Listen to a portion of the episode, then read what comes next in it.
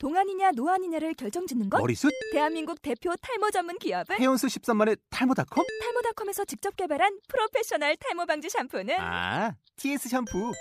늘어진 두피 모공을 꽉! 단 한 올의 모발까지 꽉! 사용할수록 풍성해지는 나의 모발. 이제 탈모 고민 끝! TS 샴푸. 아웃도어 RV 레저 캠핑에 가장 유명한 쿨러 브랜드는 콜맨? 에이 아니야 도메틱이지 전 세계 캠핑카 냉장고도 전부 도메틱이라고 꽁꽁 얼린 생수통을 넣고 다녀야 하는 아이스박스 시대는 갔다. 전기나 차량용 배터리를 연결하면 스스로 냉각, 영하 22도까지 냉동이 가능한 냉동 쿨러도 오직 도메틱. 도메틱 쿨러로 무더운 캠핑장에서 더욱 시원한 맥주 맛을 느껴보세요 지금 바로 네이버에 도메틱 쿨러를 검색해 보세요. 이번 회는 기독론 본론 첫 번째 시간으로 기독론의 태동과 토양에 대해 이야기합니다.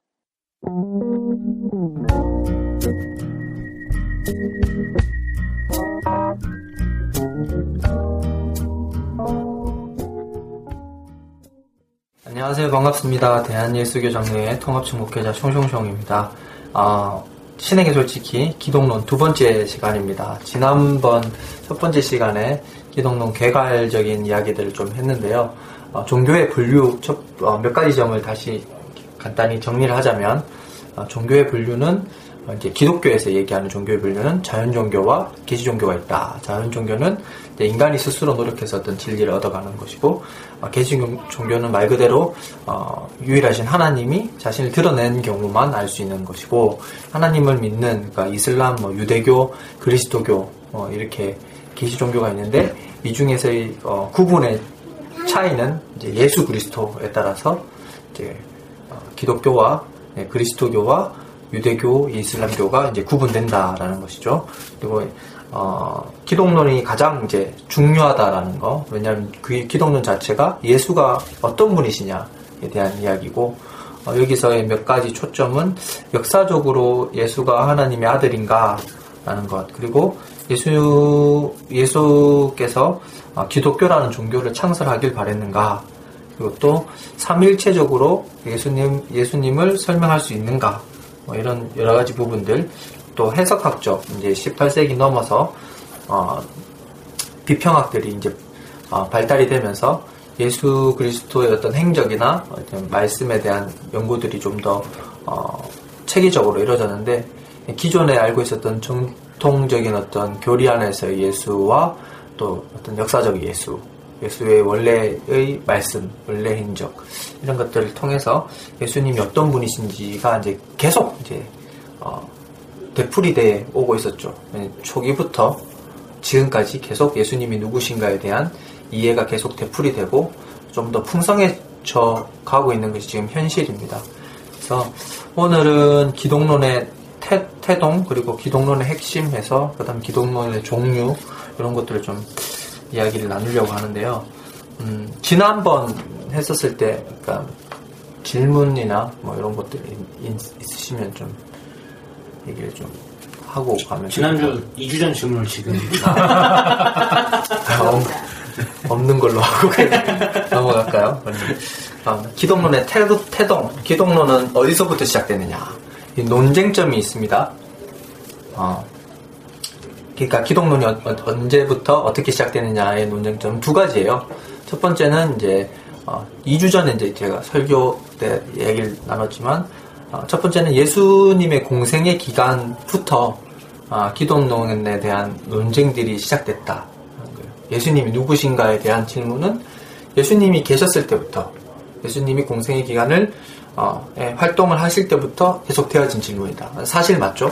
제자들이나 뭐 바리새인이나 뭐 여러 사람 여러 부류 각계 각층의 사람이 심지어는 이제 세례 요한도 당신이 그분입니까? 이렇게 묻고 당신이 누굽니까? 이렇게 묻죠. 묻는 일들이 있죠. 그리고 두 번째는 이제 오순절에 이제 기독론이 시작됐다라고 말합니다. 성령 강림을 하고 나서 물론 그 전에도 어, 예수를 향해서 랍비여 선생님이여 뭐 하나님의 아들이라고 이렇게 고백하는 사람이 있지만 실질적인 그게 고백이 자기 고백이라고는 보여지지 않거든요. 사실 이렇게 답습되거나 아니면 어 베드로가 예를 들어서 마가복음 이렇게 8장에 예수님이 너희는 나를 누구라 하느냐 했을 때 뭐 세리오 선지자 중에 한 명이요 이렇게 얘기하다가 베드로가 어, 살아계신 하나님의 아들이다라고 고백을 하죠. 그 고백은 사실 그 진정한 고백이라기보다는 예수를 따라다니는 예수님을 따라다니는 제자들이었잖아요. 그러니까 예수가 메시아여 메시아여야만 하는 상황이기 때문에 예, 그래서 하는 고백이지 않을까.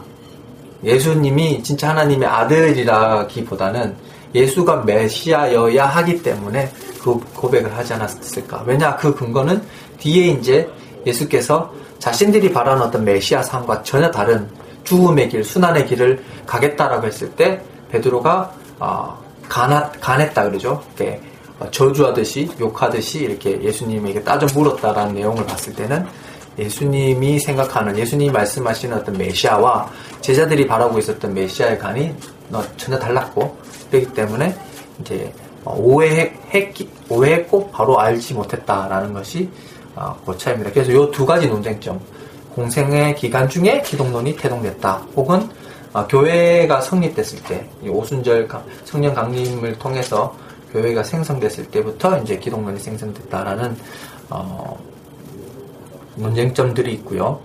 또 하나는 이제 그 공간 복음과 바울의 선신서 사이의 어떤 기록 시기나 어떤 차이 이런 것들이 있습니다. 이건 뭐 개갈 때도 잠깐 얘기를 했고 제가 설교를 통해서도 말씀을 드렸는데 어, 제자는 실질적으로 예수님을 봤죠. 예수님 보고 어, 예수님의 말씀을 듣고 예수님의 순환의 길을 바라보기도 했고 죽음을 목격하고 어, 부활을 목격하고 했습니다. 실질적으로 경험된 봤던 예수. 하지만 어, 서신서보다 바울의 서신서보다 복음서는 뒤에 기록됐다라는 단점이 있죠. 대신에 서신서는 먼저 기록됐습니다. 그런데 서신서를 기록한 바울은 예수님을 보지 않았던 사람. 역사적으로 역사 속에 오신 예수님을 본 적 없는 사람. 하지만 체험은 했다는 말이죠. 예수님을 이단이라고 생각을 했고 예수님을 죽이려고 했던 예수님을 따라다닌 사람들을 이렇게 헤아려 했던 사람이죠. 예수님이 하나님이 아니다. 하나님이신 분이 십자가에 달릴 수 없다. 죽을 수 없다. 이렇게 생각하고 그 담에색 도상으로 가는 길에 핍박하기 위해서 가는 길에 개인적인 체험을 합니다. 예수님의 음성을 듣고 아 예수님 하나님이다라는 것을 경험하게 되죠. 그건 사실 역사적인 어떤 속 역사 속으로 오신 예수와는 차이가 있는 개인 체험의 예수죠.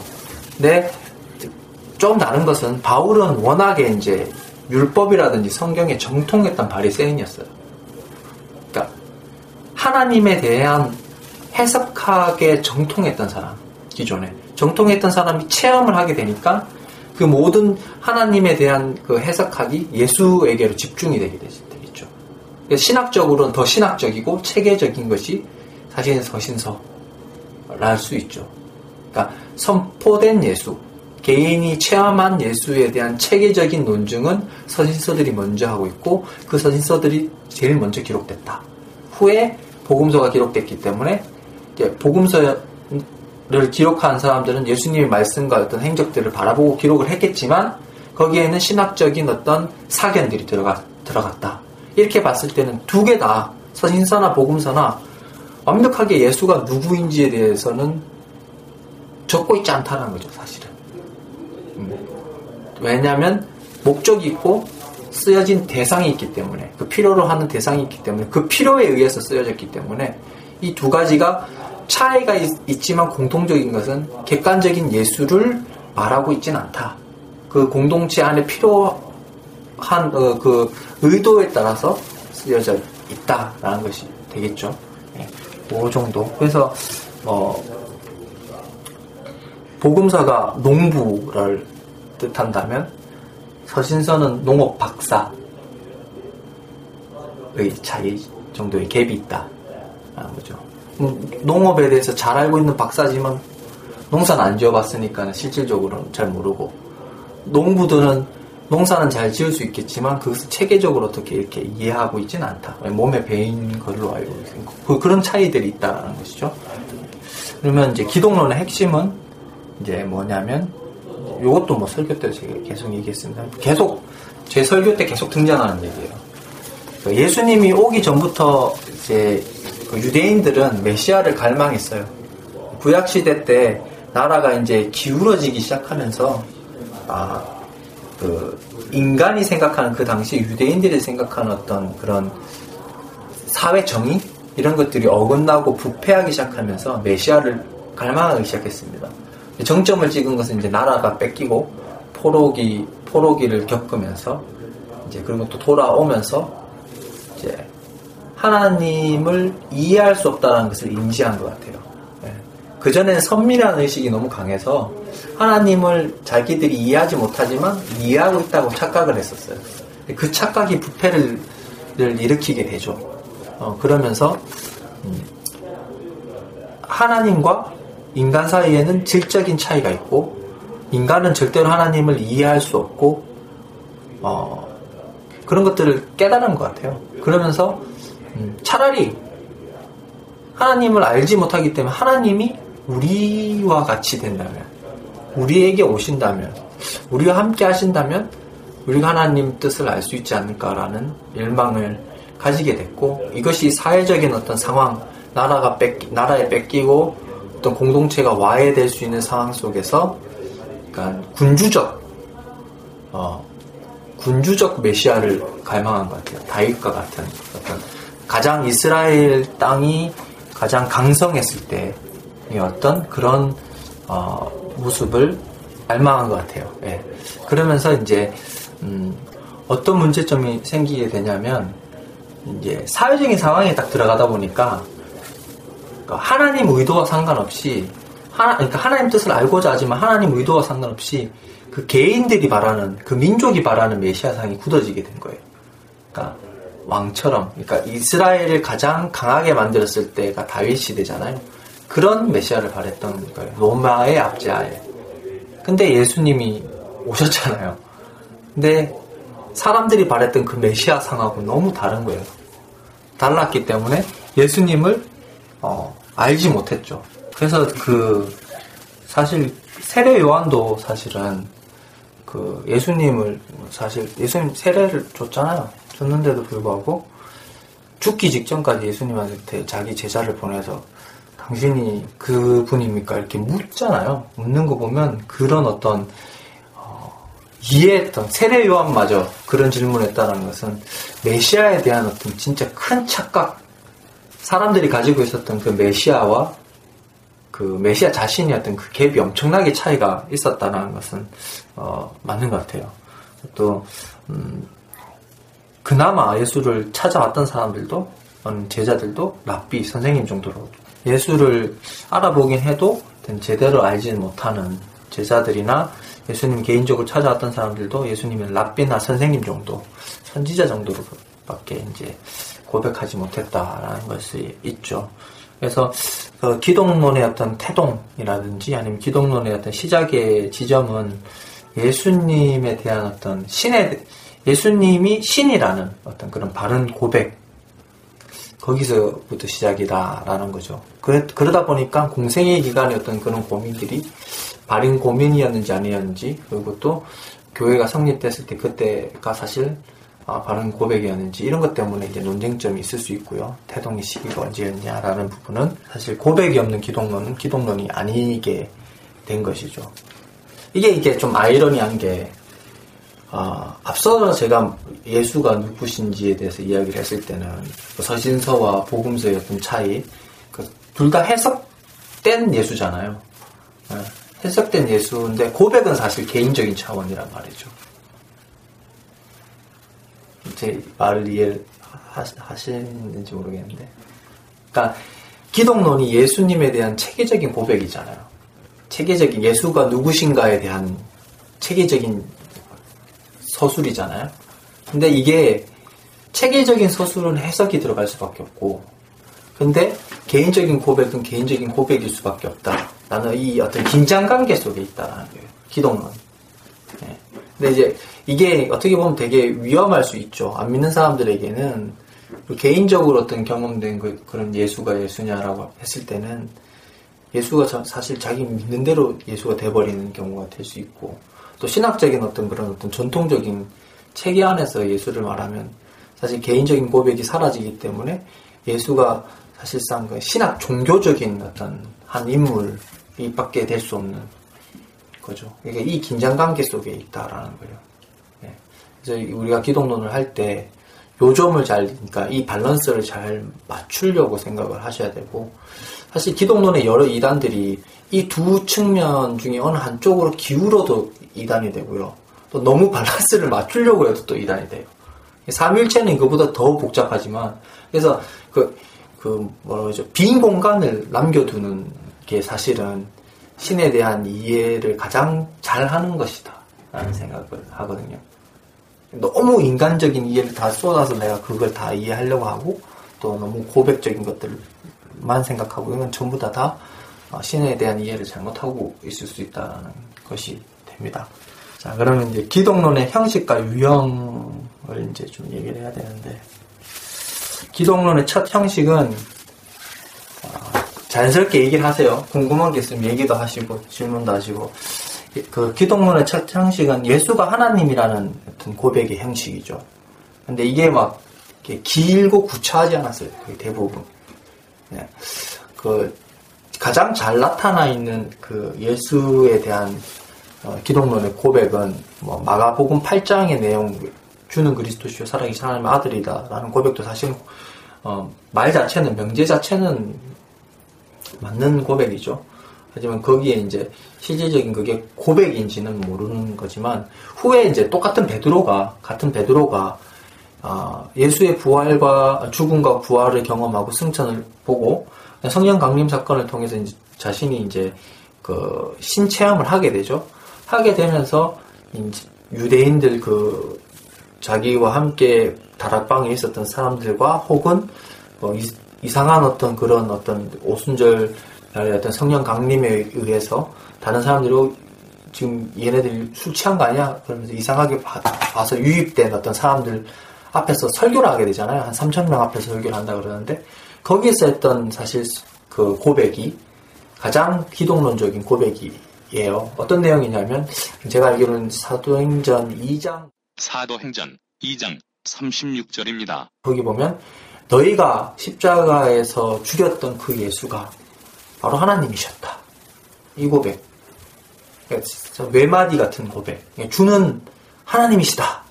라는 그 고백이 사실 기독론의 어, 가장 어, 핵심적인 어, 고백이 고 형식이라는 거죠. 그래서 우리가 흔히 말하는 예수 그리스도 이거는 사실 예수님의 이름을 말하는 게 아니고요. 예수님에 대한 고백이에요.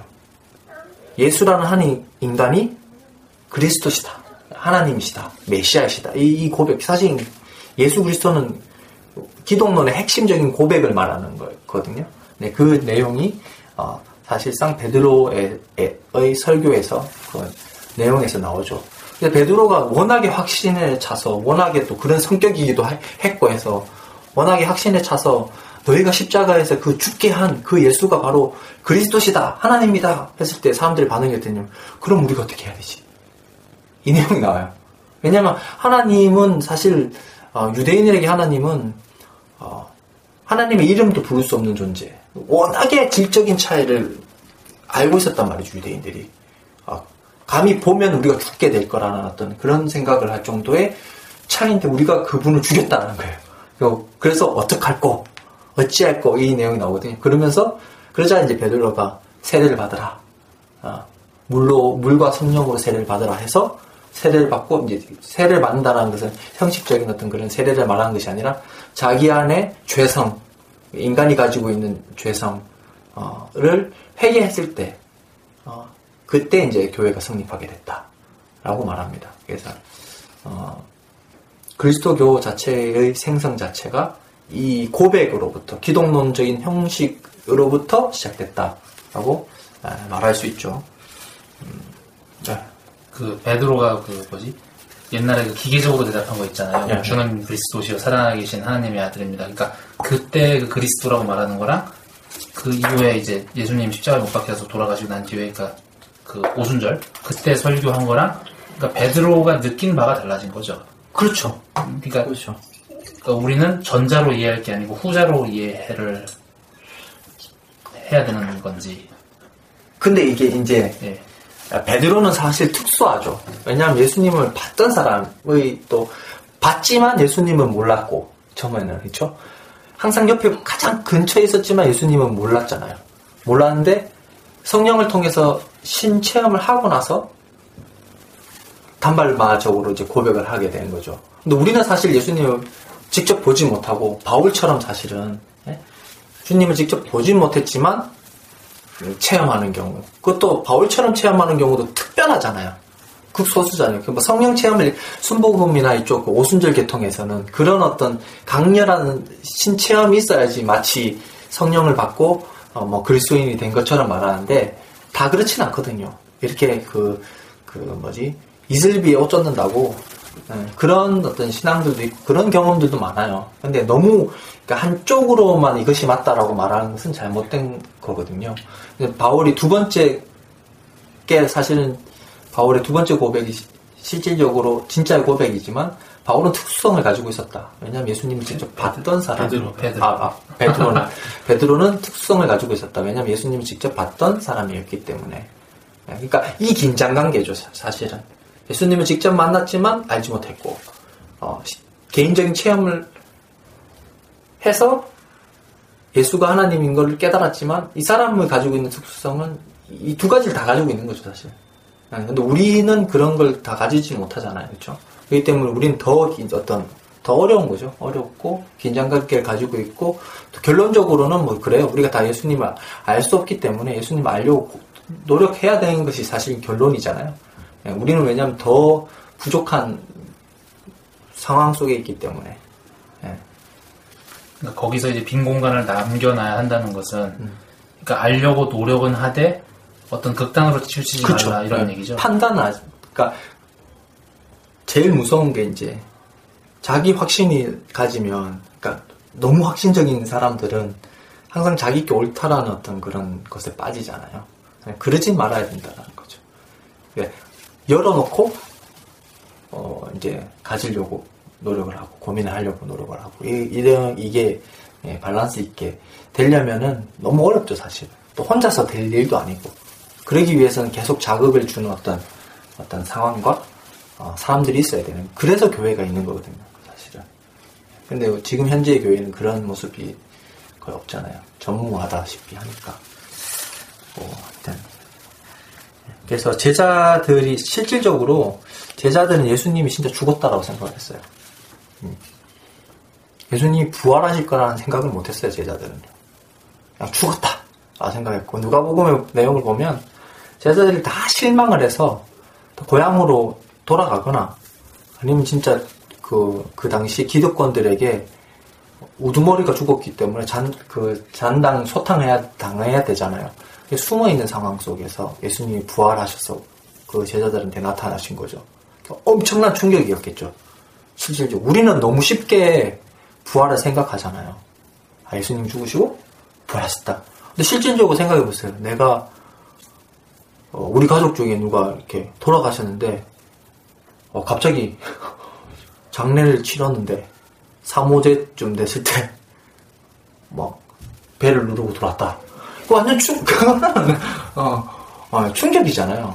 그 정도의 어떤 쇼킹함을 우리는 사실 잊고 있다는 거예요. 예수님의 부활이 얼마나 충격적이었냐. 그러니까 제자들은 예수가 그리스도시다, 예수가 하나님이시다라는 것이 얼마나 그, 그 뭐랄까, 와닿는 자체가 우리가 지금 신학적으로 어떤 교육을 통해서 답습하는 것보다는 더 이렇게 피부에 와닿는 어떤 충격이었을 거다라는 거죠. 예. 근데 그런 어떤 어떤 자그마한 어떤 그런 어떤 그, 그런 생각에 그런 생각하는 어떤 노력도 없이 우리는 예수를 사실 받아들이고 있고 어, 답습하고 있는 것이 문제죠. 어떻게 보면 그거네요.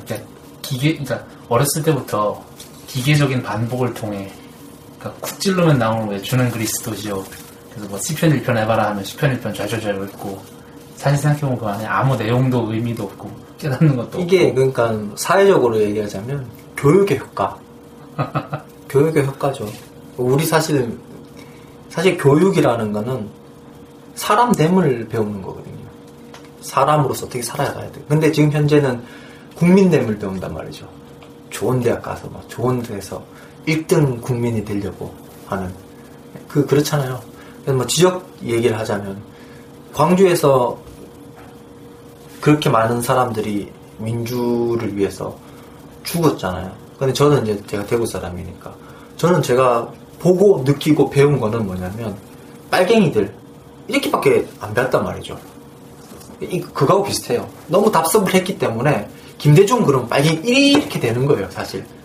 근데 여기서 실질적으로 이제 성인이 돼서 내가 어느 정도 인지할 수 있는 것과 내 호기심과 어떤 고민과 사회를 봤을 때 어떤 일그러져 있는 모습들을 보면서 내가 유추하고 알아본 바로는 그게 아니었다.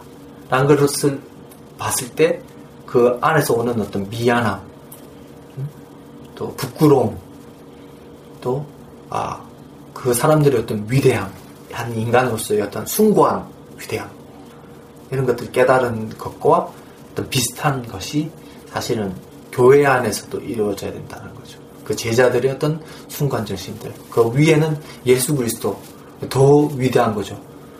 아, 말씀, 오늘, 말씀으로도 세상을 창조할 수 있는 분이 정말 처참하게 죽었다.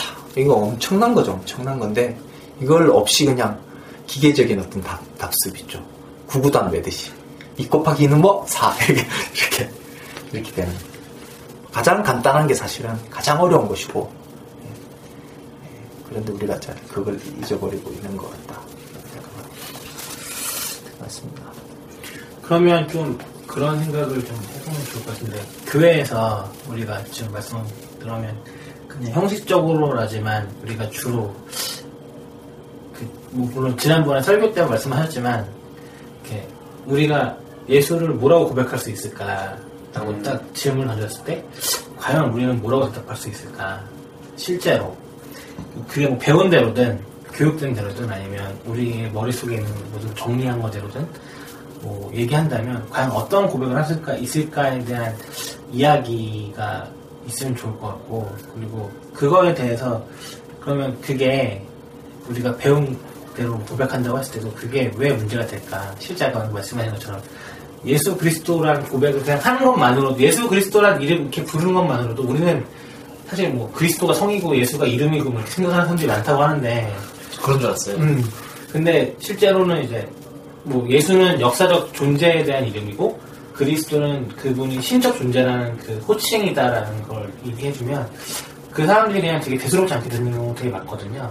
실제로 이렇게 이 지금 이걸 듣고 계신 분들이 그래서 지금 뭐가 뭐가 문제야라는 생각을 하실 것 같아요. 왜냐하면 우리가 그 지금까지 예수를 그리스도로 부정해 본 경험도 한 번도 없고 예수는 하나님의 아들이 아니라고 생각하는 사람도 없을 것이고 물론 그렇게 가벼이 얘기할지 몰라도 그 당시에 어떤 역사적으로 실존했던 인물들이 느꼈던 것과 다르게 느낄지라도 우리 2000년 후에 이걸 받아들이고 있는데 이 역사적 상황 속에서 우리가 예수는 그리스도라고 고백을 하고 있잖아요. 그게 과연 한국 교회에서 예수란 예수는 그리스도라고 고백하는 이 간단한 고백이 과연 될까? 문제가 있을까에 대한 얘기가 그거 그게 생각나는데 옛날에 아, 이것도 조심해야지. 저번처럼 그 사람 이름 잘못 말하면 안 되니까. 그 어느 시대인지는 기억이 안 나는데 어떤 스님 뭐 유명하신 우리나라 어떤 스님이 그러니까 뭐 불교 부처님의 그 법리를 설, 설법 설법 그거를 다 이제 일반 사람들에게 다 이해하지 못하니까 그냥 무슨 나무 아미타불 관세음보살인가 아니면 뭐 앞부분만 따가지고 간략하게 이렇게 외우라 그러고 시켰잖아요. 그래도 극락에 갈 수 있다면서 그거랑 비슷하게 이해를 하면 그러니까 어쨌든 믿어 그러니까 그렇게 함으로써 이제 믿 이렇게 반복되는 학습 효과로 믿음을 강화하는 거죠. 그러니까 교회도 있잖아요. 영접 기도가 그런 거잖아요. 생판 뭐 예수님에 대해서는 모르는데 무조건 영접 기도만 하라고 아멘 하라고 그러면 천국 간다고 이게 비슷한 거거든요. 그게. 그래서, 그래서 아까 그거에 대한 답변을 제가 좀 생각해 봤는데 그렇게 하는 것 자체가 저는 이거 좀 위험한 거라니까 진정한 믿음이 아니라고 생각해요. 그러니까 어찌 보면은 그냥 믿으라 그래서 어 하고 믿는다는 거는 이게 어디 뭐냐 말 그대로 내가 고민을 해보지 않고 수용을 하는 거잖아요. 그러면 내- 내가 정말로 신이 있냐 없냐도 생각을 안 해본 상태에서 그냥 믿으라 그러니까 어 하고 믿는 건 그냥 뭐랄까 아 어떻게 표현하지 믿음 이걸 이걸 믿음이라고 할 수는 없지 않나라는 생각이 들거든요. 이게 과연 믿음인가? 그러니까 진정한 믿음이라면 마땅히 아 뭐 꼭 그래야 되는 건 아니지만 그래도 어느 정도 이건 아닐 수도 있지 않은가라고 생각도 해보고 제가 누누이 계속 강조하는 말이지만 의심이 의심이 들어가지 않고 믿습니다 아멘 하는 거는 그거야말로 오히려 믿음이 아니라고 생각해요. 근데 그 실제로 교회에서는 우리 성경 한번 읽어보지 않고도 예수를 믿는다고 고백하는 그 믿음 자체가 큰 기적과 같은 거다라고 이렇게 많이들 가르치거든요. 거기에 대해서 우리가 뭐라고 말할 수 있을까요, 그러면요? 제가 제가 그래서 이제 옛날에 기- 신 같은 게 어딨냐고 부모님하고 되게 싸우고 교회 안 나간다 그러고 했는데 그냥 지금도 그건 변하지 않은 것 같아요. 제 생각인데 어떻게 보면 대다수가 좀 편의를 위해서 일부 목사와 장로들 아니면 이제 고- 교회 공동체 안에서 정말 예수를 알고자 모인 게 아니고 기독교라는 개신교라는 종교를 한국 사회 내에서 변질시켜가지고 또 다른 사교나 집단 놀이의 장으로 바꾼 그런 느낌이거든요. 그래서 일요일마다 모여서 뭐, 뭐 한다고 하는데 사실은 좀 센가? 쇼 같아요, 전부. 예. 좀 그런 생각이 들어요. 좀또 그런 것도 있어요. 또 사람이 어디에 이렇게 몰입하는 게 다 필요하거든요. 그러니까 그 해방구라는 게 필요한데 교회가 그런 역할을 지금 하고 있어요, 사실은. 사회의 어떤 일그러진 어떤 그런 모습의 해방구 역할을 해서 들어가 있고 또 그 공동체에서 사실 벗어나지 않기, 벗어나고 싶지 않기 때문에 좀 다른 해방구가 없기 때문에 어, 그래서 이제 교회에 모여 있고 자기가 잘못된 것을 알고 있음에도 그걸 말하지 못하는 경우도 되게 많고. 예, 그러니까 아까 얘기했지만 쇼인 것인 동시에 그걸 인지하고 있으면서도 그 어, 자기 해방구 역할을 해야 되기 때문에 있는 경우도 있고.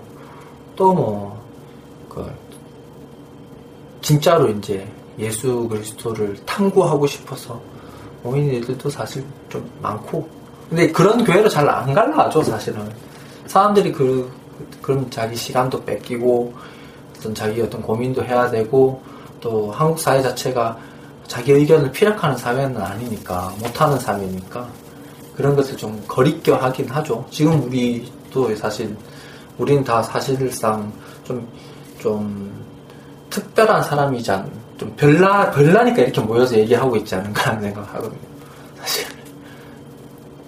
지금 제가 했던 말 기존 교회 가서 하면 딱 사탄 소리 듣기 좋은 말이죠. 니들은 다 쇼야 이러는데 쫓겨나죠. 물론 쇼가 쇼가 아닌 측면도 당연히 있지만 이제 그 뭐지 제가 하고 싶은 말은 이제 어느 정도의 의심은 당연히 필요하다. 그것 없이 맹목적으로 믿는 건 더 이상 그건 그건 진정한 의미의 믿음이 아니다라는 말을 하고 싶은 거죠.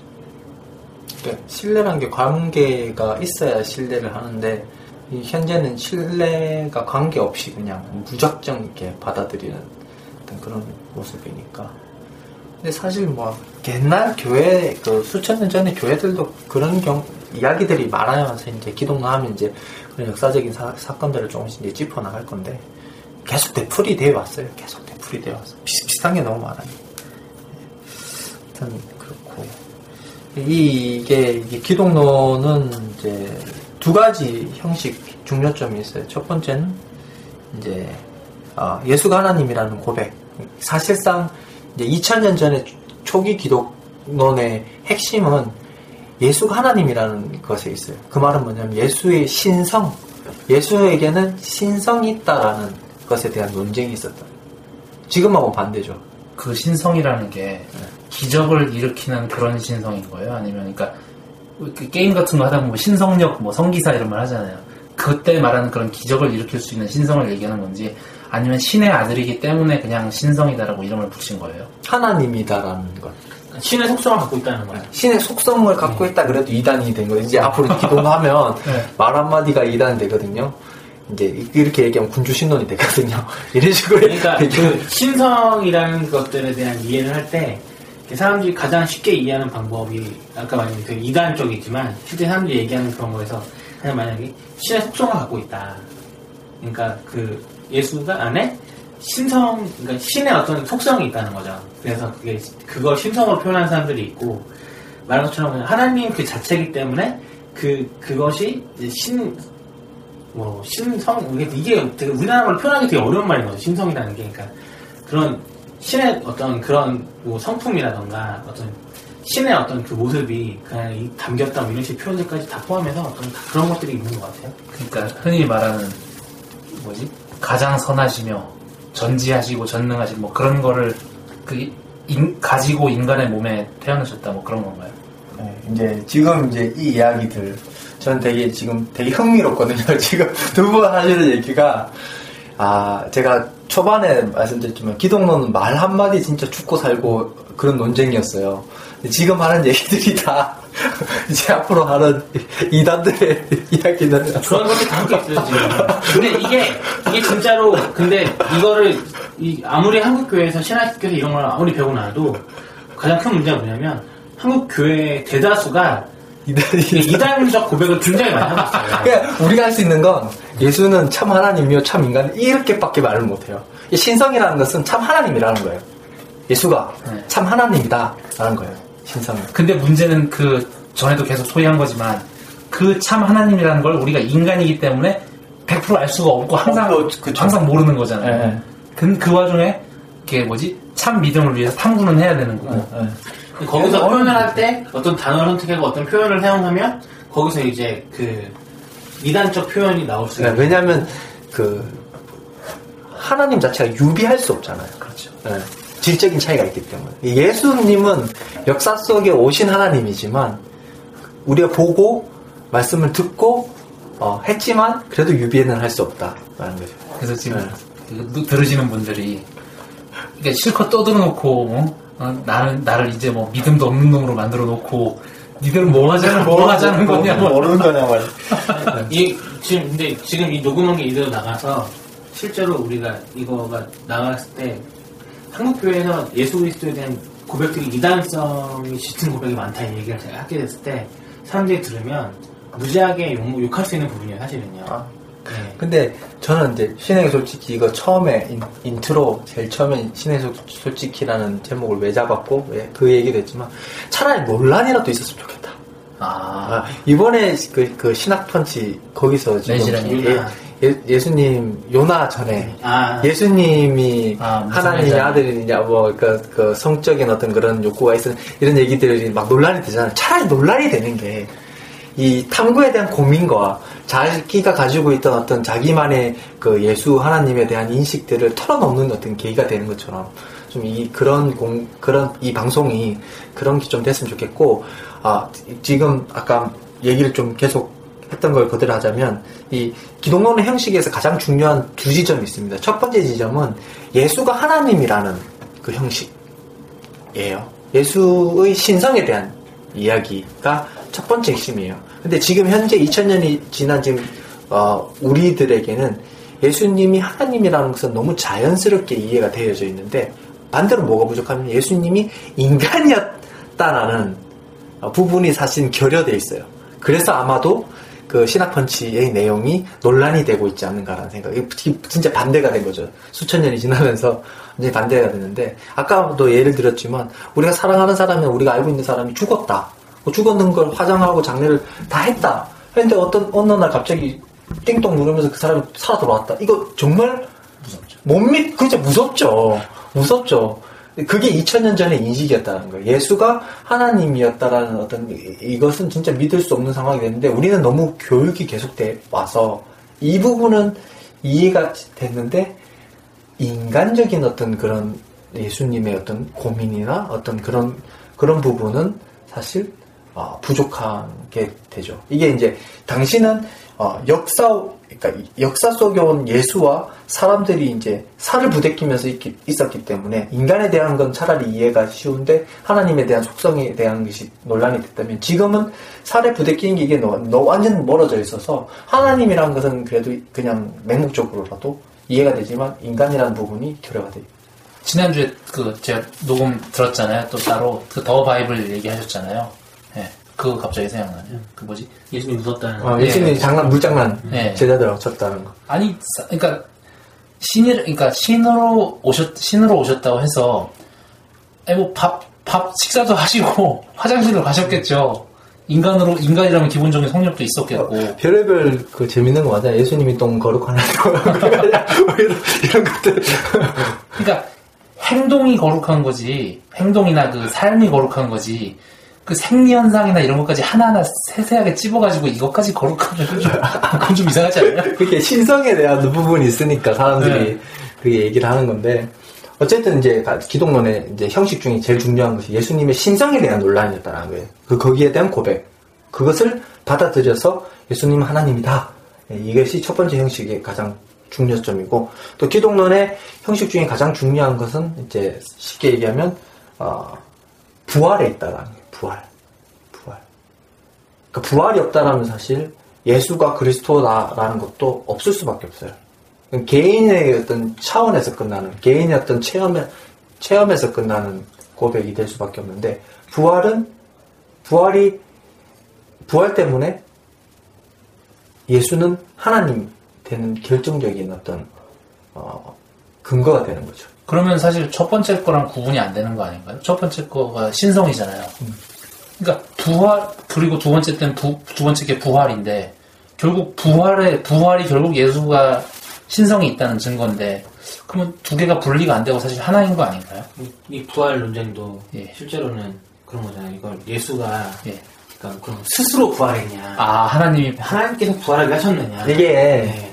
저기 뭐야 그 한스킹이 예. 그리스도교라는 책 한 그 한 뼘만한 두께 책이 있어요. 거기 보면 그 서신서나 복음서에서 이해하고 있는 예수라는 존재의 발전 단계를 그래프로 만들어 놓은 게 있어요. 그 보면 첫 번째는 이제 초기 이제 예수 관련된 서, 저작권부터 해서 후기까지 이 발전 단계를 유추해 보면 처음에는 예수님이 하나님이라고 인지하진 않았다. 그냥 선지자나 하나님의 아들 뭐 요 정도. 근데 그게 이제 점점 점점 시간이 지나면서 어, 하나님 그 자신이 으로 이제 발전해가요 인식이 사람들의 인식이. 예. 근데 이제 부활도 이제 앞으로 이제 제가 이제 기독론 종류를 얘기하면 이 부활이 사람들이 그러니까 하나인데 왜 그렇게 그러면 오해를 하, 느냐 하는데 아까 유영 씨 얘기한 것처럼 그런 식의 오해도 있고 예수님의 몸 자체가 예수님이 진짜 인간으로 오셨냐 안 오셨냐 뭐 이런 논란들도 있고 그렇기 때문에 되게 복잡한 것이 돼버려요. 예.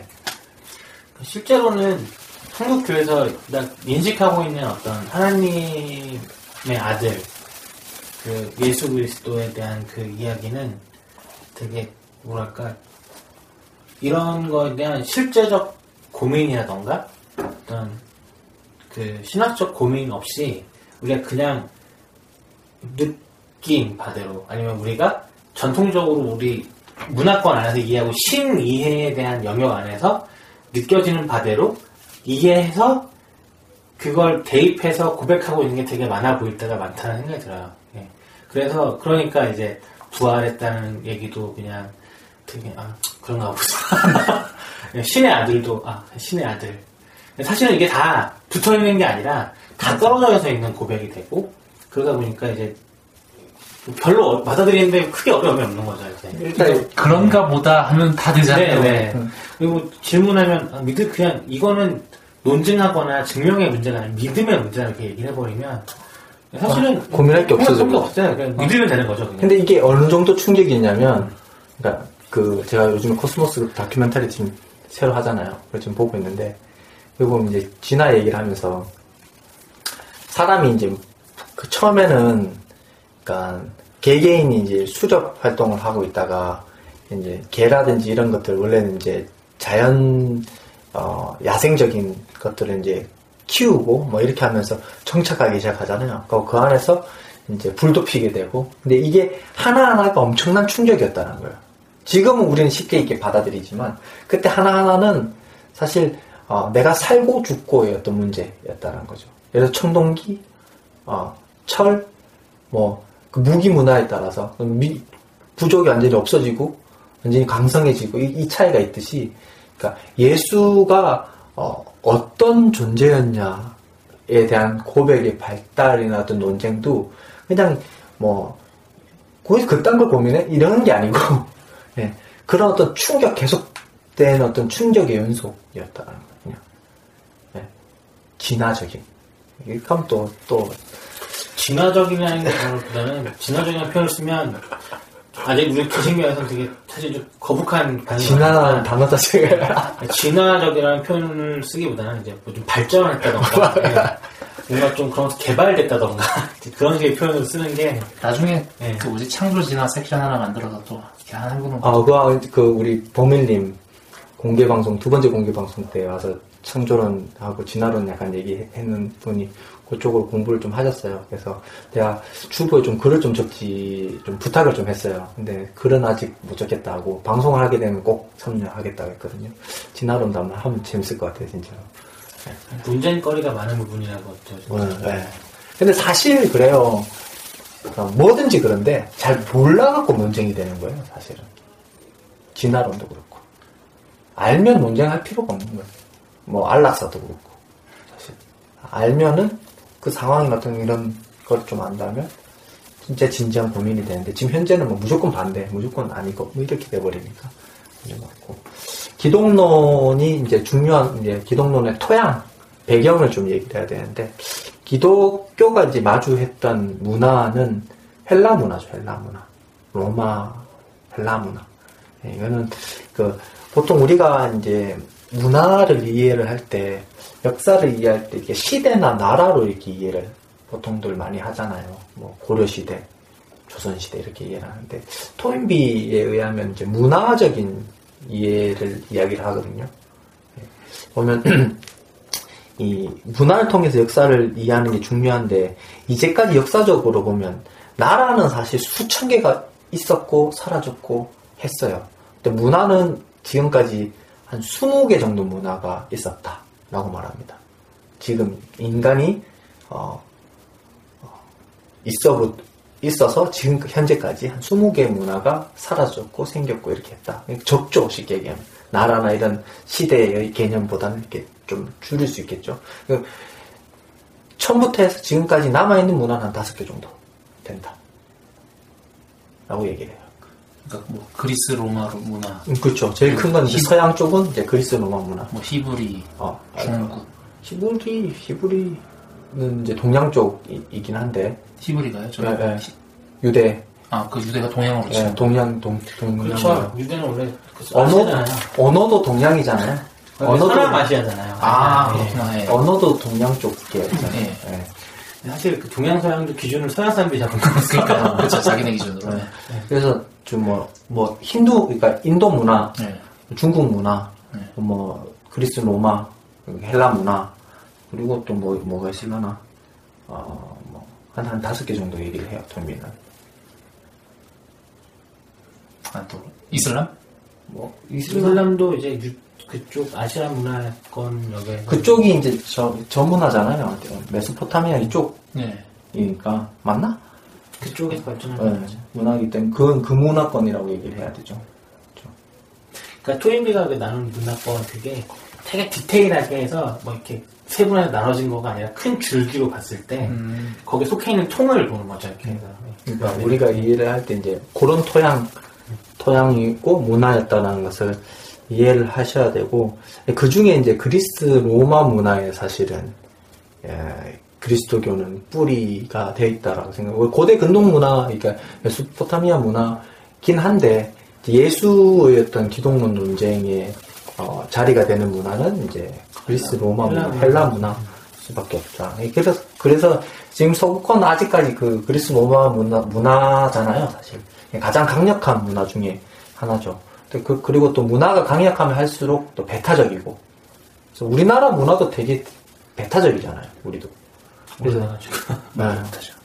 그 보면 뭐 한인타운 이런 거 가면 진짜 배타적이잖아요. 그냥 그 나라 말만 우리나라 말만 써도 다 생활을 할 수 있는. 그게 얼마나 그 문화가 강력하기 때문에 사실 있을 수 있는 거거든요. 예. 그러기 때문에 언어에서 그 문화의 가장 큰 건 언어거든요, 사실은. 문화가 살아남고 문화가 없어지고의 가장 큰 것은 이제 언어에 있습니다, 언어. 언어에 있는데, 이제 그 하이데카가 이제 언어는 그 존재의 집, 사고의 집이라고 얘기를 하잖아요. 예. 그렇기 때문에 언어가 가장 되게 중요한데, 어, 사실상 예수님은 헬라어를 쓰지는 않았었거든요. 아람어를. 음, 아람어를 쓰셨죠. 근데 이제 어떻게 됩니까? 아람어를 썼지만 기록은 다 헬라어로 됐다라는 거. 후엔 또 라틴어 됐고 뭐 독일어 됐고 그다음 이제 요 근래에 와서 이제 우리 각 문화로 이제 어, 번역이 됐는데 그렇기 때문에 예수 자체 예수님이 말씀하시고 예수님이 살아 계셨고 예수님이 행동했을 원래의 모습과 아, 차이가 있는 예수님일 수밖에 없다라는 거예요. 왜냐 언어의 차이가 있기 때문에 예를 들면 이런 거예요. 그 어, 하나님이 이제 중국에 기독교가 이렇게 전파될 때 네오 아그 이름 경교라고 그러죠? 예, 경교. 어디? 그러니까 중국이 전파됐을 아, 때 네. 경, 경, 경교, 예. 경교라고 그러죠? 네. 예, 전파됐을 때 하나님에 대한 말을 하나님이란 단어를 상제라고 썼어요. 그러니까 옥황상제 할 때 그 상제. 그랬더니 무슨 오류가 생기게 됐냐면 하나님은 사실 이렇게 되게 온화하시고 되게 인자하시고 정말 어떤 인간처럼 되게 인간처럼 그 뭘까 질투도 하시고 관심도 가지시고 그런 하나님의 표현이 사실 성경에 많이 있는데 상제라는 단어를 딱 써버리니까 중국인들이 가지고 있었던 하나님에 대한 인식은 첫 이게 선입견이 하나님 무서운 존재가 돼버린 거예요. 그래서 사실상 어, 중국 문화에 어, 기독교가 사실 뿌리를 못 내렸거든요. 제대로. 그 중에 가장 큰 어, 이유가 물론 중국인 자체가 종교와는 사실 먼 문화권이라고 생각을 해요. 예, 사실 한국인들이 되게 종교적인 민족이잖아요. 예, 그런 이유도 있지만 한 이유 중에 하나가 언어의 문제. 언어. 그 지금 되게 중요한 걸 얘기하고 있는 거예요. 하나님이란 단, 단어 자체를 어떻게 어, 설명 그 중국어로 했느냐에 따라서 그게 큰 영향을 끼쳤다는 거예요. 그럼 잘 보십시오. 예수님이 아람어로 말씀하셨는데 이게 헬라어로 기록이 됐어요. 그럼 얼마나 많은 오해들이 생기게 됐을까라는 거예요. 왜냐면 나중에 결국, 결과적으로는 언어 자체를 파고들게 되잖아요. 우리가 성경을, 설교를 준비를 해도, 어, 언어 자체를 파잖아요. 근데 그 원래 헬라어로 쓰시지 않으셨잖아요. 그러니까 우리가 가질 수 있는 오독이 생길 수 있다는. 오해가 생길 수 있다는. 그러니까 문제는 원어를 안 보는 건 더 문제죠. 그건 더 문제지만, 어쨌든 그렇다는 거예요. 그러면 그 원어 성경 자체도 아무리 그 뭐지 흔히들 말하니까 뭐 성경에 오류가 없다부터 시작해서 그 뭐지 하나님의 영감을 뭐 해서 쓰- 받- 받고 썼다라고 하지만 실제 예수님의 모습하고 얼마든지 차 우리가 모르지만 추측컨대 차이가 있을 수 있다라는 건 가능한 거네요. 그렇죠. 그리고 지금 현재 이제 헬라 그 당시 이제 서신서라든지 복음서가 쓰여졌을 때 우린 그 문화를 잘 모른단 말이죠. 계속 연구는 되고 있지만 그래서 어, 비평학이라든지 어떤 역사 어떤 고고학이라든지 이런 것들이 발전되기 전에는 사람들이 정말 큰 착, 착각을 하고 살았던 경우가 되게 많아요. 고고학을 통해서 이제 어, 비평학을 통해서 로마 그리스 문화가 어땠느냐, 어, 그 단어를 어떻게 쓰, 고 있었느냐라는 것을 알고 알게 됐을 때 그나마 그래도 어, 예수님이 말씀하신 것, 어, 그 당시에 사람들이 말하고 있던 것이 이런 의미였다라는 것을 이제 이제는 조금 알게 된다는 거죠. 예, 기독론에 대해서도 어, 예수님이 하나님의 아들이다. 예수님이 참 하나님이다. 예수님이 참 인간이다라는 것에서도 언어에 대한 부분들이 아주 많이 있다라는 겁니다. 예를 들어서 또 이런 게 있- 있습니다. 아, 바울이 영육을 분리하는 내용들이 나와요. 갈라디아서라든지 보면 어, 고린도서라든지 보면 우리는 이걸 이제 지금 기존의 한국 교회 목사님들도 오해를 하시는 분들이 되게 많은데 어, 인간은 사실 통전적이에요. 그러니까 전인적이에요. 인간은 이거는 뭐 제가 1회 때 영적 전쟁 때도 얘기를 드렸지만 인간은 영과 육이 분리되어 있지 않습니다. 그렇잖아요? 영과 육이 분리되어 있지 않아요. 그리스도교는. 근데 지금 한국 교회 많은 목사님들을 보면 영적인 것과 육적인 것을 분리하잖아요. 이 오해가 어디서부터 왔느냐면 그 그리스 로마 문화에 찌들어 있는 그 문화 토양 안에서 오해된 부분이라는 거죠. 바울이 말하는 영과 육은 영은 성령에 의한 그러니까 성령의 열매를 따라 사는 이런 의미예요. 우리의 몸의 어떤 구분이 아니고, 그러니까 우리가 인생을 살아가는데 내 소욕에 내 소욕에 의해서 사는 것을 육적이라고 말하고 바울은 그리고 하나님의 뜻이 무엇이고 어떤 공의적인 입장에서 살아가는 것, 그러니까 관계, 나만이 아니라 내 나만의 소욕이 아니라 주위에 있는 이웃들과 교회의 어떤 어떤 관계들을 생각하면서 나누어 주는 그런 것들을 성령적이다, 영적이다라고 말해요. 근데 바울이 이렇게 얘기했는데 당시의 문화 자체가 그리스 로마 문화였기 때문에 이 서신을 읽었을 때 바울이 그렇게 말했다라는 그것이 오해된다라는 거예요. 그리스 로마 문화로 이해를 해버렸기 때문에 그리스 로마 문화는 당시에 어, 이데아라든지 그러니까 영지주의적인 어떤 그런 개념들이 많았잖아요. 페르시아 이원론도 그랬고 그래서 영은 깨끗하고 육은 더러운 것 이렇게 이해를 해버리니까 바울이 말하는 어떤 그런 발언들도 오해할 수밖에 없는 상황이 된 것이죠. 그게 이제 점점 점점 이제 그런 것들이 이제 예수 그리스도를 어, 잘못 이해하는 어떤 그런 부분이 될 수도 있게 되었다는 겁니다. 용어와 어떤 사고, 체계를 그 문화권 안에서 받아들였다는 거예요. 그래서 어, 당시에는 기독교 신앙을 설명할 수 있는 어떤 개념이나 틀이 없었어요. 틀이 없다 보니까 설명을 할 때 다른 어떤 문화라든지 개념들을 차용해서 설명을 했는데 나중에 문제는 그 차용한 것이 어, 실질적으로 그 어떤 철학이 돼버리는 경우가 됐죠. 예를 들어서 플라톤주의라든지 페르시아 이원론이라든지 이런 것들을 바울이 쉽게 얘기하면 차용을 했어요. 아까 얘기했지만 성령적이냐 육적이냐. 근데 나중에 시간이 지나 보니까 그 문화가 워낙에 강력해서 예, 바울이 말하는 의도한 바와 다르게 실제로 이원론적인 게 돼버리는 문제를 가지게 됐다는 거예요. 예, 그, 그러다 보니까 예수가 하나님이다. 예수님이 인간이다라는 부분도 오해를 할 수밖에 없다. 그 문화 안에서 그 문화의 어떤 패러, 패러다임에서 못 벗어나서 이제 아, 논쟁이 생겨나게 된 것이죠. 음. 예를 들면 이런 거 한국에서 술 담배 하면 기독교인들 특히 목사가 술하고 담배 한다 난리 나잖아요. 그게 술 담배가 잘못된 건가? 그건 아니거든요. 근데 그 문화를 문화 때문에 그런 거예요. 문화 때문에. 그러니까 우리나라에 이제 기독교가 전래, 전파가 됐을 때 일제 시대였잖아요. 일제 시대 때 일본 놈들이 우리나라 문화를 말살하기 위해서 아편이라든지 술이라든지 담배의 수입을 강제적으로 늘립니다. 그래서 당시의 어떤 문헌들을 바라보면 어, 외국 사람들이 왔을 때 저런 문헌들을 보면 사람들이 피폐해졌다라는 거예요. 희망이 없으니까 거, 기에 매, 매달려 사는 거예요. 술이나 담배에 대해서. 저희 집에 큰, 큰 할아버지도 일본에게 나라를 뺏겨갖고 술 먹다 돌아가셨거든요. 유지였는데 그 뭐, 뭐라 그래야 되나? 벼슬 해서 그 마을을 다스리는데 나, 어, 나, 나라가 뺏겨버리니까 이게 뭐 다 소용없다 그래갖고 뭐 재산을 탕진하고 그러셨다는데 어떻게 그런 상황이었어요. 근데 기독교가 전파되면서 그런 문제점들을 고쳐나가야 된다. 라는 인식을 가지고 술 하면 안 된다. 담배 하면 안 된다는 문화를 만들어낸 거죠.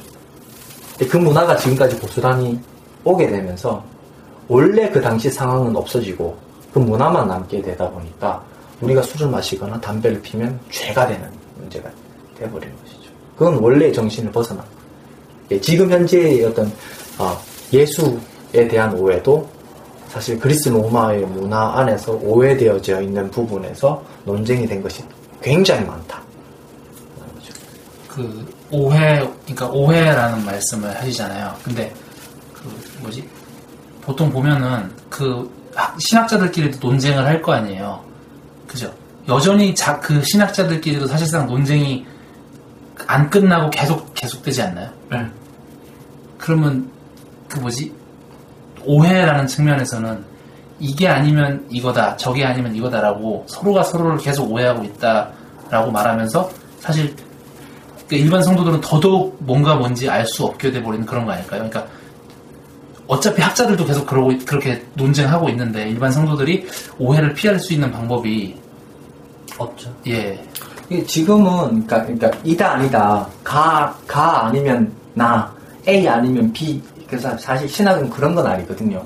이 계속 종합적 그러니까 계속 종합적으로 이렇게 발전해 나가요 신학에. 그러니까 하나님에 대한 이해가 조금씩 조금씩 더 나아지고 있거든요 사실. 그러니까 이거다 아니다 이게 아니고 변증법적. 예, 계속 발전해 나가요. 나가는데 사람들이 쉽게 얘기하면 그- 이건 지난번에 기독론 할 때도 한번 나왔는데 목회자들이 공부를 하면서 지금은 2000년 넘었잖아요. 근데 신학을 아직도 종교개혁의 신학을 하고 아니면 그 전에 어떤 어, 신학적인 수준에 머무르는 어거스틴 정도의 시- 신학이 그 정도도 안 되는 그렇게 머물러 있어요. 그 지금 뭐 유영씨 저보고 저 제가 칼바르트 얘기를 많이 하니까 저도 되게 오래 오래된 보수적이라고 어, 생각해요. 보수적이라고 하, 겠지만 그보다도 더 예, 뒤쳐져 있는 쉽게 얘기하면 탐구를 안 하다 보니까 뒤쳐져 있기 때문에 성도들한테는 그게 더 전달이 안 될 거 아니에요. 자기가 이해가 이해를 아직 못 하고 있기 때문에 그런 상황이에요. 근데 제가 제가 목사님을 이제 뭐 보수적 얘기한 건 그, 뭐 한- 지금 한국교 현실적 문제에서의 보수적이라는 게 아니라 그 신학 논쟁 사이에서의 어떤 현대 신학 안에서 칼바르트라던가 보네퍼 같은 경우에는 되게 이제 최신학자가 아닌 이제 좀 지난 그리고 한 세대가 예, 지났으니까. 예, 이미 논쟁이 끝난 그 신학적 논쟁이 끝난 이제 어떤 그런 분들에 대한 이야기인데 지금 한국에서 이 얘기를 다루면 하, 굉장히 아직도 핫하고 아, 이, 이제 칼바르트가 핫, 핫해. 아, 저- 칼, 칼바르트가 진짜 그 2차 세계대전 대전 당시에 학자인데 불구하고 지금 우리나라에서 그, 그 기간 동안 얘기하면 완전 이단이고 신자, 뭐, 자유주의 칼바르트가 책을 냈는데요. 책 앞에 프로필 사진이 들어가잖아요. 파이프 담배를 피고 있어요. 그거 보면서 자유주의 신학이라고. 우리나라, 아까 얘기한 술, 담배 문제 얘기했잖아요. 그 정도였다니까요. 그러면 지금 한국 그 신학계에서 논의되고 있는 내용들은 사실 그러니까, 그러니까 전 세계 신학자들도 그러니까 뭐 신학 저널 이런 게 있을 거 아니에요. 뭐 글도 올리고 교환하고 거기에 거기에서 지금 최신 논의되고 있는 그런 내용들이 아니고 그냥 항상 2, 30년은 뒤져 있어요. 2, 30년은 그냥 뒤져 있어요. 그나마 우리나라가 그 민중신학 있죠. 어, 그게 유일한, 그러니까 한국의 어떤 특별한, 유일한 신학이 그거 하나밖에 없고, 나머지는 거의 다 서양 신학을 가지고 온단 말이죠. 가져오는데 거의 다 2, 30년이 뒤져 있어요. 왜냐면 그쪽에서 이미 논의가 끝난 거를 거기 가서 배워서 오니까. 한 세대는 좀 늦, 그 generation이 조금 이렇게 늦죠. 늦는데 문제는 일반 목회자들이 그거에 대한 어떤 관심이 관심이 없고 연구를 하지 않, 고또 반목을 하는 어떤 그런 것들이 되게 많기 때문에 더 많은 오해를 가지고 더 뒤, 뒤쳐져 있죠. 그래서 아직도 뭐 칼빈주의 이런 얘기를 지금 하고 있는 거예요. 근데 실제로 그 칼빈주의나 개혁주의 같은 경우에도 계속해서 논의되고 발전하고 있는 것들이 있는데 우리가 하고 있는 칼빈주의나 신, 뭐, 칼빈주의나 뭐 개혁주의, 신학 같은 얘기, 우리가 뭐 편만한 그, 사람이 가장 얘기 많이 하는 거니까, 그런 것도, 그, 걔 누가, 아직도 하고 있는 얘기는 그, 프란시스 셰퍼. 셰퍼의 얘기에서 계속 머물러 있거든요. 셰퍼도 이제 2차 세계, 세계대전 당시 사람인데, 그때, 그때 이야기에서 더 나아가면 되게 새로운 것이 되고, 그러니까 예, 도저히 그 이후로 말할 것이 없는 예, 되게 우리나라 신학은 되게 정체되어서 흐르지 않는 물 같은 경우로 되게 배척을 많이 하고. 예. 신학교도 굉장히 아 그거 지금 요즘에 전 동론 얘기가 이선해 칼바르트를 되게 이렇게 되게 좋아하잖아요. 뭐 항상 말 많이 하는데. 근데 요즘에 와서 칼바르트 막 페북에서 난리잖아요.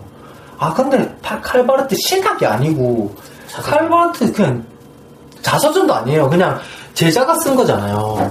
그러니까 칼바르트 삶에 대해서 그냥 저- 적어놓은 그냥 두께 평론 평론 같은 거예요. 저기 평전, 같은 평전 같은 개념이죠.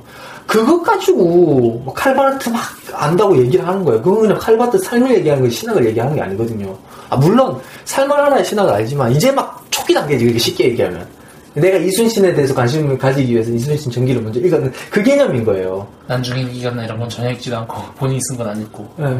그런, 그런 개념이. 그러니까 그러면서 막 핫하니까 저는 너무 그게, 아, 수준이 아니 정도밖에 안 되는구나. 그나마 다행이죠. 아, 그, 2000년대, 2010년대 들어오기 전만 해도 칼바르트는 아직 여전하게 뜨거운 감자여서 그 보수주의 신학교에서는 칼바르트가 2단 2단, 2단. 신학자였기 때문에 가르치면 안 되고 근데 그 통합 측 신학교에 가면 교과서에서 칼바르트를 배우고 있고 더 진보적인 신학교 가면 칼바르트를 배우지 않고 있고 이제. 그런 엄청난 갭이 지금 한국 교회에 그 이제 되게 그러니까 칼바르트는 이제 말대로 보수적인 게 맞는데 신정통주의 학자거든요. 그러니까 지금 이제 다른 더 진보적인 신학들이 좀 많이 나오는데 삼세기 신학도 많이 나오고 그런데 신 정통주의 입장이기 때문에 그러니까 틀린 건 없는 없는 거예요 사실은. 진보적이지 않을 뿐더러 그렇기 때문에 가톨릭에서는 이렇게 얘기하잖아요. 20세기 교부였다라고 말하거든요. 개신교 학자이긴 하지만 어, 그리스도교에서 교부를 들자면 두 명의 칼 교부가 있다라고 하거든요. 이 가톨릭에서 말하는 칼 라너와 이제 칼 바르트 이 두 명을 교부라고 들 정도로 그러니까 어, 아버지잖아요 교부는. 말 그대로. 교회의 아버지를 뜻하는데 그만큼 위대한 사람이었어요 정통적으로 어, 실제로 20세기 신학에서 칼바르트를 얘기하지 않고는 신학을 얘기할 수 없다고 할 정도니까 칼바르트의 그늘 안에서 모두 얘기가 되고 있다고 얘기하죠. 왜냐면 그 전까지는 전부 다 인간의 논리로 하나님 알 수 있다라는 어떤 자유주의 신학이 팽배했는 상황 속에서 칼바르트 그게 아니라 하나님 말씀하셔 우리는 알 수 있다라고 말하는 다시 성서로 돌아가야 된다. 어, 하나님의 은혜가 아니면 우리가 하나님을 이해할 수 없다라고 얘기를 하거든요. 어쨌든 그런데 한국 교회에서는 아직 근데 그 사람이 얘기한 바, 얘기한 바를 몰라서 그런 것 같아요. 그런 얘기들을 알고 나면 사실 그 사람은 자유주의 신학과 싸운 사람인데 맞아요. 그 사람을 자유주의 신학자로 오해하고 있을 정도면 이제 나- 나중에 이제 현대 기독론 하면서 또 얘기가 되겠지만 우리는 사실은 한국 교회의 토양은 어, 정통주의보다는 근본주의에 더 가까이 있거든요. 자유주의가 사실 유럽이 사실 신학의 핵심이잖아요.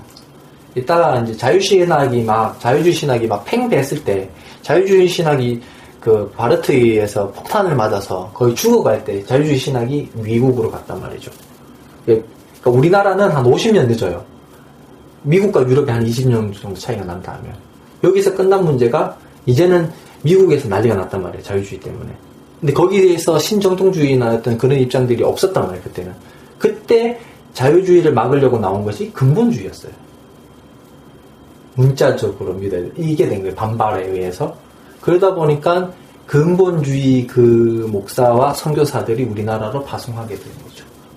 우리는 근본주의를 어, 처음에 바라고 있었고 있다가 정통주의가 신정통주의가 미국으로 다시 건너가요.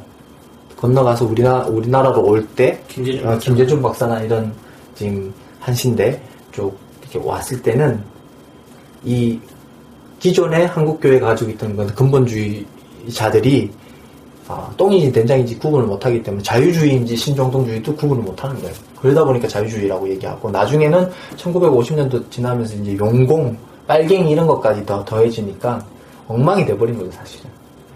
그런 상황이고 뭐딴 얘기를 많이 하는데 어쨌든 그렇습니다.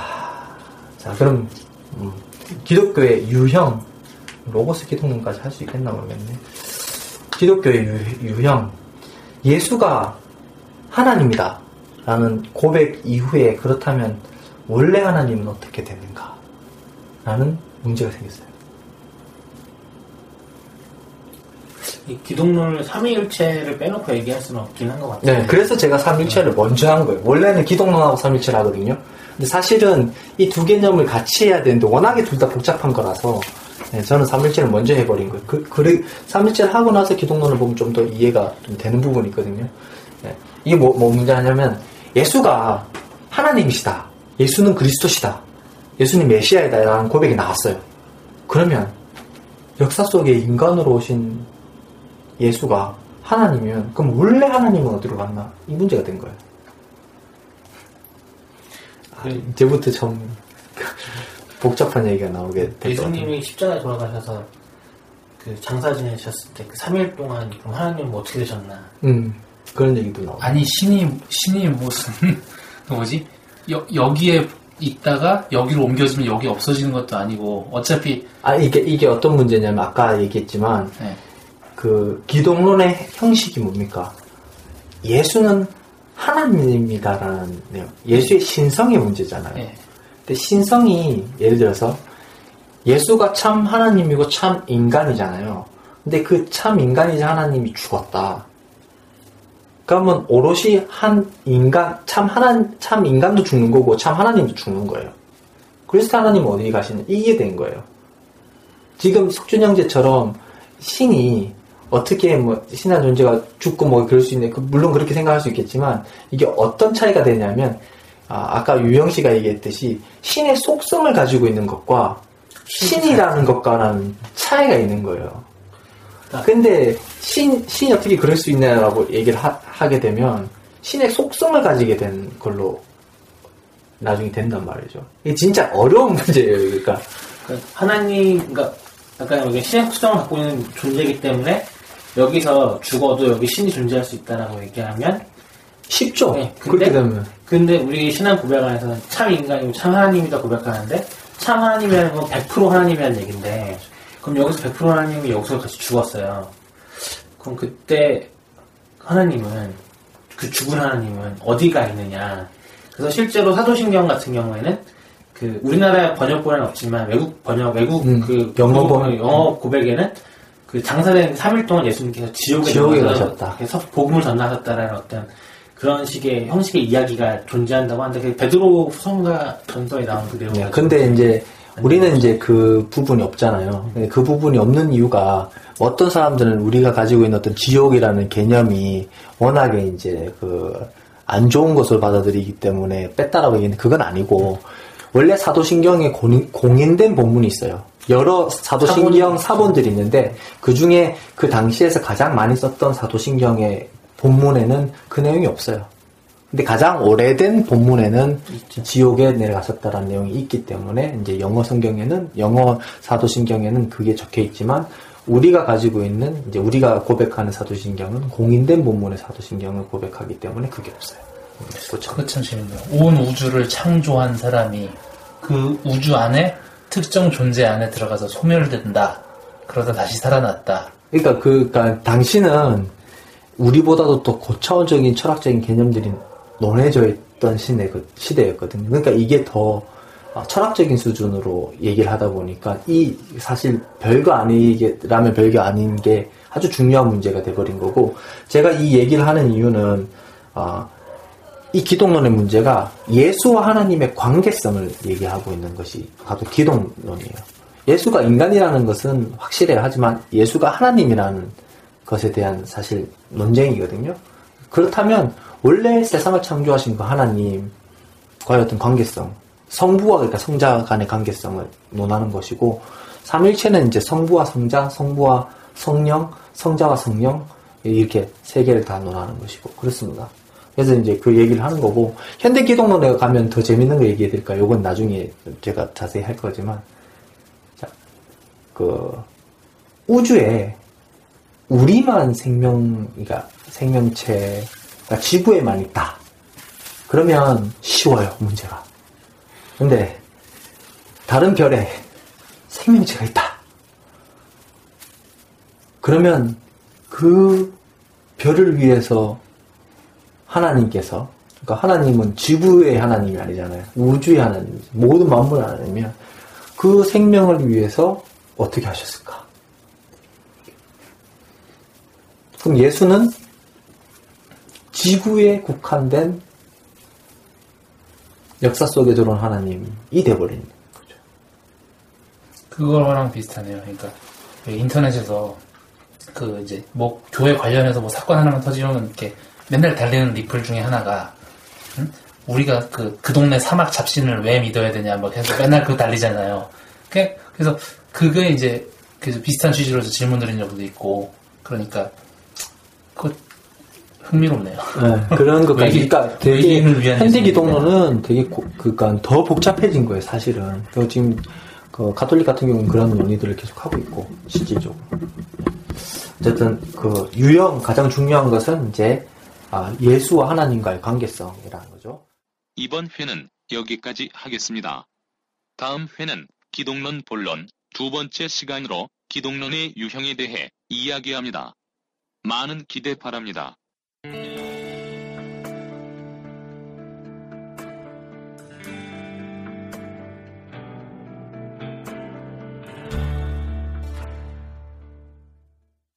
신에게 솔직히는 매주 월요일 혹은 화요일 아침 업데이트 됩니다. 아이폰이나 안드로이드 혹은 컴퓨터를 통해 들으시는 분들은 팟캐스트 어플 혹은 팟빵 어플이나 팟빵 사이트에서 꼭 구독을 눌러주세요. 편하게 업데이트를 확인할 수 있습니다.